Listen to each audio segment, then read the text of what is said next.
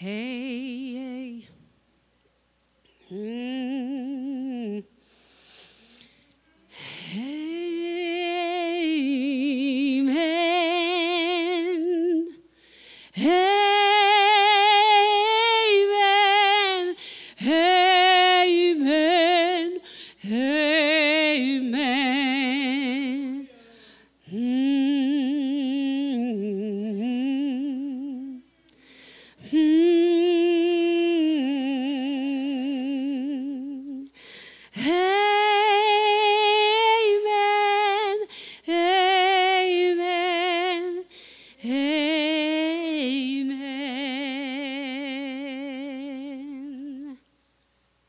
I feel like praising, praising Him.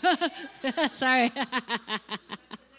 I feel like praising, praising Him. Praise Him in the morning, praise Him all day long. I feel like praising, praising Him. It's only because it's been my bread. It's been my bread and my wine. It's been my everything. That's why I rely on the relationship with love. And I have to get it out and on to you before I leave this earth. And I know it's already on you. I can see it. I can see the hope in your eyes. I can see how you're moving through the world. When in an otherwise hopeless state, you have hope. I can see it on you. I can see it within you. It's why I keep coming back. This is my house, it's my sanctuary. I was given a vision days ago um, where I was standing on the edge of a ledge, and there was a great valley in front of me. And then across from it, uh, like a divide, and then across from it was another place that I could actually get to if I leapt. But the ground that I was standing on at the very edge of what I could see was there, and this chasm that if I didn't make the jump, I would fall. In this vision, I saw the ground underneath me where I was standing starting to crumble. So there was a bit of a panic within me because the ground is crumbling and I have a choice. Either I can leap forward to what's available and go to see what's ahead, or I can tuck tail and run back. Run back to a spacious place where the ground is not crumbling, where it's broad, where I know. I've already been back there. I already know what's back there. It's familiar. I know it really well. The edge of the great divide. I either need to retreat and go back to the safe zone, or I need to lunge, grab my strength, and with confidence lunge and leap forward. I feel that I'm still there in my imagination. The ground has not yet completely given way because I'm hesitating on taking the leap. I'm hesitating because what if I'm not large enough to meet what I, what I will find over there? What if I'm not, what if my capacity isn't strong enough and I'm not large enough to meet what I'm going to encounter over there? The way that I, my personality is made is I am so curious. I was the first one to leave the edge at the skating rink. You know, when you're hanging on to the edge and your skates are under you like this. I was the first one to go, What happens if we. I remember looking over, my cousin would say, What are you doing out there? I'm skating. I'm skating. I'm the first one. I want to go. I want to see. I want to know. But this one feels big. I've taken a lot of leaps in my life. I was married nearly eight years ago on a leap year day, on a Monday. We woke up in separate houses, and by the end of the day, we were married. Still in separate houses. It was weird. when you finally get married, go ahead and live with that person. It's okay. You should go, you know, you should go home with them. But uh, I was trying to be holy, you know. I didn't want to live with anybody before I got married. I was going to do it right, you know. There's no right way. Just get over that. It's fine. Just go on down the road. uh, no. Oh my goodness. Um Does anybody else feel like they're at something like that in their lives? Where there is a call to lunge and leap or to retreat, reserve, and return. I'm at that place. It's never been so big. I think that's what is, is scary to me. The leaps that I've taken before, I felt like I could manage it, that I could manage that. Whatever I'm seeing, I can manage that. But what I see ahead of me, I feel like I need a lot of help. Like I cannot do it alone. I feel like like I need every bit of strength and the, the Christ nature. I need everything. And it's almost like God is saying, This is the beginning of what I've always been wanting you to get to. Where you can't do it without me. You can't do it on your own. You require my aid and support. And I'm like, but uh, I've always been able to manage. Go ahead. Hey!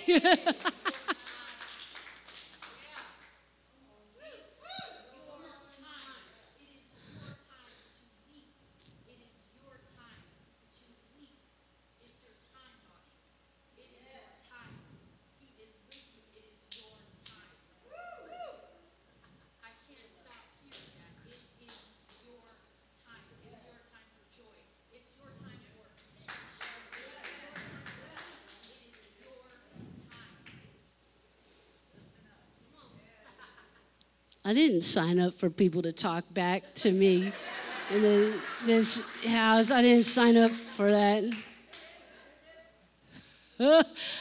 I receive it. But I'm still standing. I'm going to do it. I'm going I'm to do it. I, am going to do it. I'm going to do it. There's a story that Tony Evans tells about. Uh, a man that heard about a new fancy refrigerator that had all the bells and whistles with nice lights that turn on when you open the door and a place for the vegetables and a place for the fruit and a place you can change the temperature you know fancy one. Went out bought one of those refrigerators took it home went out with his wife and bought a whole slew of groceries. Got the ice cream two, two different kinds. Got the milk and fruit, fresh produce and fruits and vegetables and Got everything in there. So excited and happy. Went to bed. Excited to wake up to a refrigerator full of beautiful grocery items. Next morning, he rushes into the kitchen excitedly, only to find that the milk is spoiled. The ice cream is running out of the bottom of the freezer compartment. The vegetables are changing color, and the refrigerator is not working. The man calls the customer service and says, I don't understand. Open the door and see if the light comes on, says the customer service rep. He opens the door. No light. Put your ear up close to the refrigerator and see if you can hear the hum of the motor. No hum. And then the man said, There's a cord at the back of your refrigerator. Please check to see whether it's been plugged in. Sure enough, it wasn't plugged in. You see, house church in our life of faith and doubt, we don't necessarily have an equipment problem. We may, in fact, have a power problem. Oh, no, I just went ahead and said it. We get the goods and we got the goods and we get these good sermons and we get these good words and cool memes and nice TikTok videos that inspire us for a moment. We get nice things on Facebook that say, oh, to be in the present, and we're, we're all in. We keep getting the goods, we keep getting more information, we keep getting good lectures and good teaching, and our goods keep spoiling. We may, in fact, not have an equipment problem or an information problem, but in fact, we may have a power problem. 1 Thessalonians 5 16 through 18 often quoted scripture at this time of year, especially around gratitude and thanksgiving. It says this Rejoice always, pray without ceasing, give thanks in all circumstances, for this is the will of God in Christ Jesus for you. I would suggest that if we keep spoiling the very gifts that God is giving us, that we might take a moment to troubleshoot our own spiritual situation.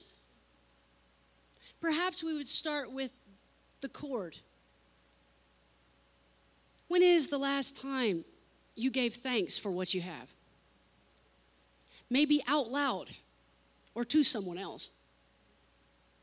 Have you considered pausing without your phone? Don't worry, I'm not taking them away. Have you considered sitting with yourself and considering the store of love and peace that you have on the inside for a moment. That is how you plug in.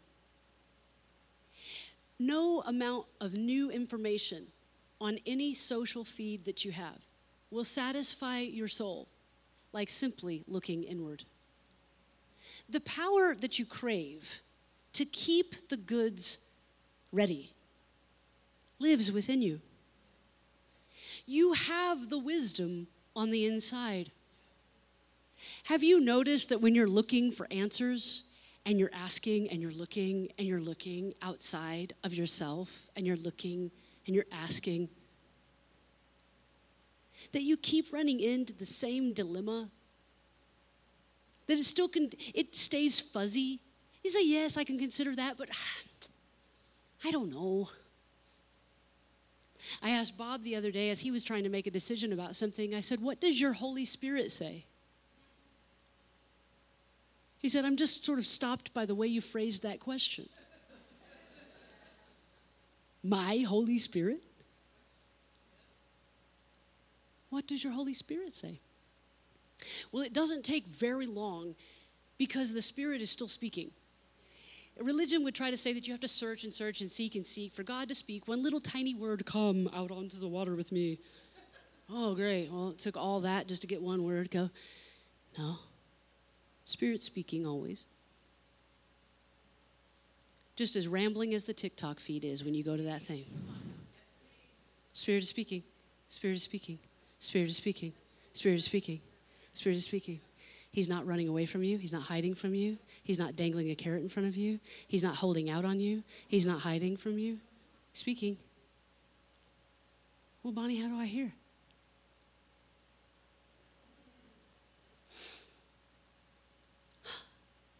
Do you know the Lord is answering me quicker now than I've ever heard answers come? Because I'm thinking to ask. Jesus said, if you need something, ask. When you seek, you'll find. When you knock, it will be opened unto you. There's no games here. But we fail to ask. you have not because you has not. Ask and you get, don't you won't. Go ahead and try it. I was asking the direction for this sermon today because I have so many stories we could be here for, for the whole afternoon. And I asked for it very quickly. I just said, Lord, which one do you want me to start with? He said, let's just do it like Tara Brach. I love Tara Brach. Whatever. You should look at her stuff sometimes. She bounces from story to story. And my wife said that's her favorite way for me to preach. Is to go from story to story. Oh, yes, rejoice in the Lord always. Trust in the Lord with all your heart.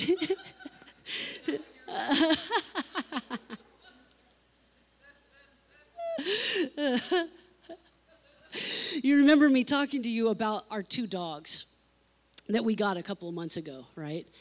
The bonded pair. Everybody say, bonded pair. The bonded pair. Frenchie and Rizzo, the bonded pair. We couldn't even think of these dogs without thinking of pairs of names for them. We couldn't name them independently because we could only think of there's two of them, so they've got to have matching names, right? So we picked Frenchie and Rizzo. Those of you that know Grease understand that that's from the the. So we uh, they were undeniably adorable, and yet most certainly bonded and dependent upon one another um, as we quickly learned, they were actually codependent. We didn't want to tell them that in front of their face, but it was less of a co committed relationship and more of a codependent relationship. They were not able to create on their own. Really, the little one, which is the miniature schnauzer, was really leading this whole gig with our big white standard poodle. So you had the big white standard poodle and the little tiny miniature schnauzer. And every time that Frenchie, the big one, would try to exhibit some kind of joy, what was the little one there to do? Don't get too happy. Don't twirl too fast. Don't zoom me too quickly. You are out of line. You're going to get us kicked out of this place. And so the little one took it upon herself to have all the power and control and go, stay in check, stay in line, don't get too crazy. They might kick us out. So we went along with this for a while because at times they were pretty cute together. They would just like put the big one, put the little one's whole head in her mouth, and she would like do this thing. We're like, oh, how sweet. You know, our pit bulls never played like that. If something went into the pit bull's mouth, I mean, it was over. And and the, the poodles, I mean, we're learning these poodles like crazy. These poodles are so different, you know, they have such a different personality. It's so exciting. And so they would play around together, but there was a lot of like hush, hush, hush, hush, hush by the little and there was a lot of anxiety from the little one. Every time the big one would go somewhere the little one didn't go, the little one would go back and forth and pace in anxiety and upset. So that caused us not to want to take any of them by themselves anywhere. Well, taking two dogs somewhere is tremendously more difficult than just taking one dog somewhere. So they ended up together in their codependent state, not really being able to enjoy the fullness of the estate of the Labak household because together they were too much to handle, and so they ended up just sort of living this diminished, smaller life. Happy as they were, I mean, they were not in the situation they were in before, but we had all of these plans creatively of what we might want to do with them if we could either take them together or if we could take one of them and the other one wouldn't freak out. Tamara has long, long uh, lifelong friends. you can tell the people back there, someone can tell the people that I'm coming to a close. Oh, Morgan, Morgan's going to do it, Marcia. Thank you, Morgan. But you're going to miss my cool story. I'm sorry for that. Okay. Okay. so her friends were coming by, and they live um, what they call a, a, van life. It's this really cool. They're retired. Um, in their in their 50s, um, he was just a, a chaplain in Japan for the Air Force and has uh, retired from the Air Force. Go ahead and come, guys. It's cool. And uh, they have returned to the States. They live an amazing life, beautiful people. And he had a little dog named Haley that was a little three pound chihuahua that they called the God dog because she went everywhere with him in his chaplaincy, chaplaincy ministering to the squad, the squad squadron and the general. So Haley went everywhere with Brett and ministered alongside him until she sadly passed away in this past year. And he has been prayerfully considering his next dog. when they called to let us know that they wanted to park their van in our driveway last Sunday night, we said, Yes, of course, come. We can't wait to see you. And Tamara and I both looked at each other and said, I wonder if Brett and Rizzo, the little one, might hit it off. I just wonder. We didn't necessarily want to break them up because they were sold to us as a bonded pair, and I feel like I signed my life away when I said I would never take these dogs apart from one another. And I, I really didn't want to. But that little Rizzo and Brett fell in love on Sunday night and Monday. There was a point, Brett is a very tender hearted and emotional person. And at one point, he was holding Rizzo in his lap, kind of like a baby, and her little arm was around his neck. And he began to intuit what she was feeling. And they had a conversation that none of us could hear. But he began to weep. And that little dog leaned back into his chest and looked up to him and just sweetly accepted all of that emotion that he was giving to her. She didn't run away. She didn't lick his face in anxiety. It was the first time she wasn't hyperventilating. It was the first time she wasn't going to and fro. So we begin to wonder, and for six hours on Monday, we wondered and discerned. And I wonder if this is a new, I wonder if God is in this. I wonder if they came on purpose at this time for a reason to experience this relationship. I wonder, and my heart is sinking. I'm like, I promised these dogs that this was their forever home. What are they going to think?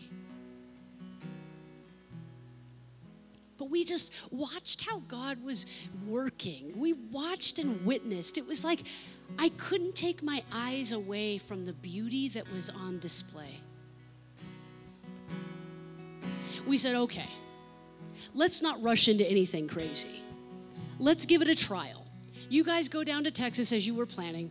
You go to go for a week and take Rizzo. And so gently they did, but they didn't just get in the van and, and drive away. They got in the van and they started it up and they gave Rizzo all the time that Rizzo needed to get acclimated to that little environment. They let her walk around and sniff everything and get really comfortable. They turned the engine back off so she, she would notice the difference between the engine on and the engine off. They let her see out the window and they didn't make too many sudden moves. They just wanted her to feel comfortable. And then they tried just to go around the block one time to see how she did. If she was going to freak out because she wasn't with her partner, then they were just going to deliver her right back and we would say, forget it, that was too much. But they went around the block and they have a video camera system inside of their van. And they got out and they wanted to witness that Rizzo wasn't hyperventilating. And they got out of the van and she was fine. She was calm. She was at peace. It was like she was interested. She came, they came back and we talked about it some more and we cried some more and we prayed some more and there was three of us ministers in the, in the house so we did a little ritual, you know, as you would. Say words of peace and grace and One day came and went, and I was a sobbing mess on Tuesday. Another day came and went, I was a sobbing mess. But then something began, peculiar began to happen. With each one of the dogs,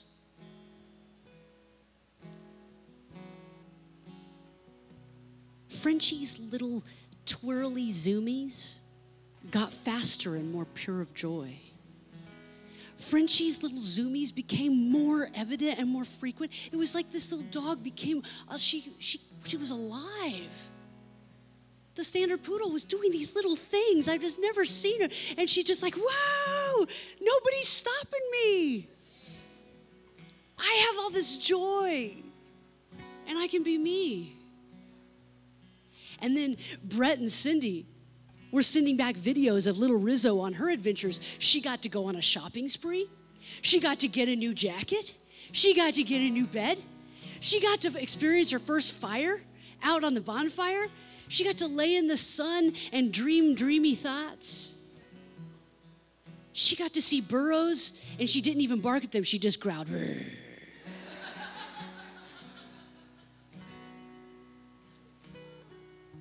say I share that story with you. Is there a leap of love that you need to take today? Is there something that you're bonded to that was sold to you as you could never live without it? Is there a thought, a bond, a relationship that you thought, well, gosh, I wouldn't be able to live if I didn't have this? I wonder if there's something that God wants to unhook for you today. I wonder if there's something that might be revealed if you simply repositioned yourself with what you have currently. My wife and I often say in our counseling with couples, you're going to have multiple marriages over your lifetime. And if you're lucky, it's with the same person.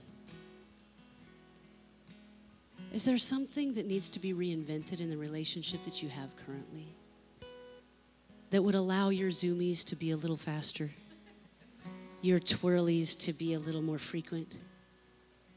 Is there something you could say within yourself that says, you know, I thought I needed that, but I really have felt that the earth is crumbling beneath me, and I, do, I don't want to go back. I don't want to retreat. I don't want to return. I don't want to, I don't want any reserve. I want to leap forward. I would just encourage you that love never fails. And that the leap is a leap of love. Would you stand with me as we prepare our interactive worship and communion? I want you to remain in a space of reflection, consideration. Think about what's calling you and what has bonded you to the crumbling earth beneath you. There are candles over at the cross that you can light.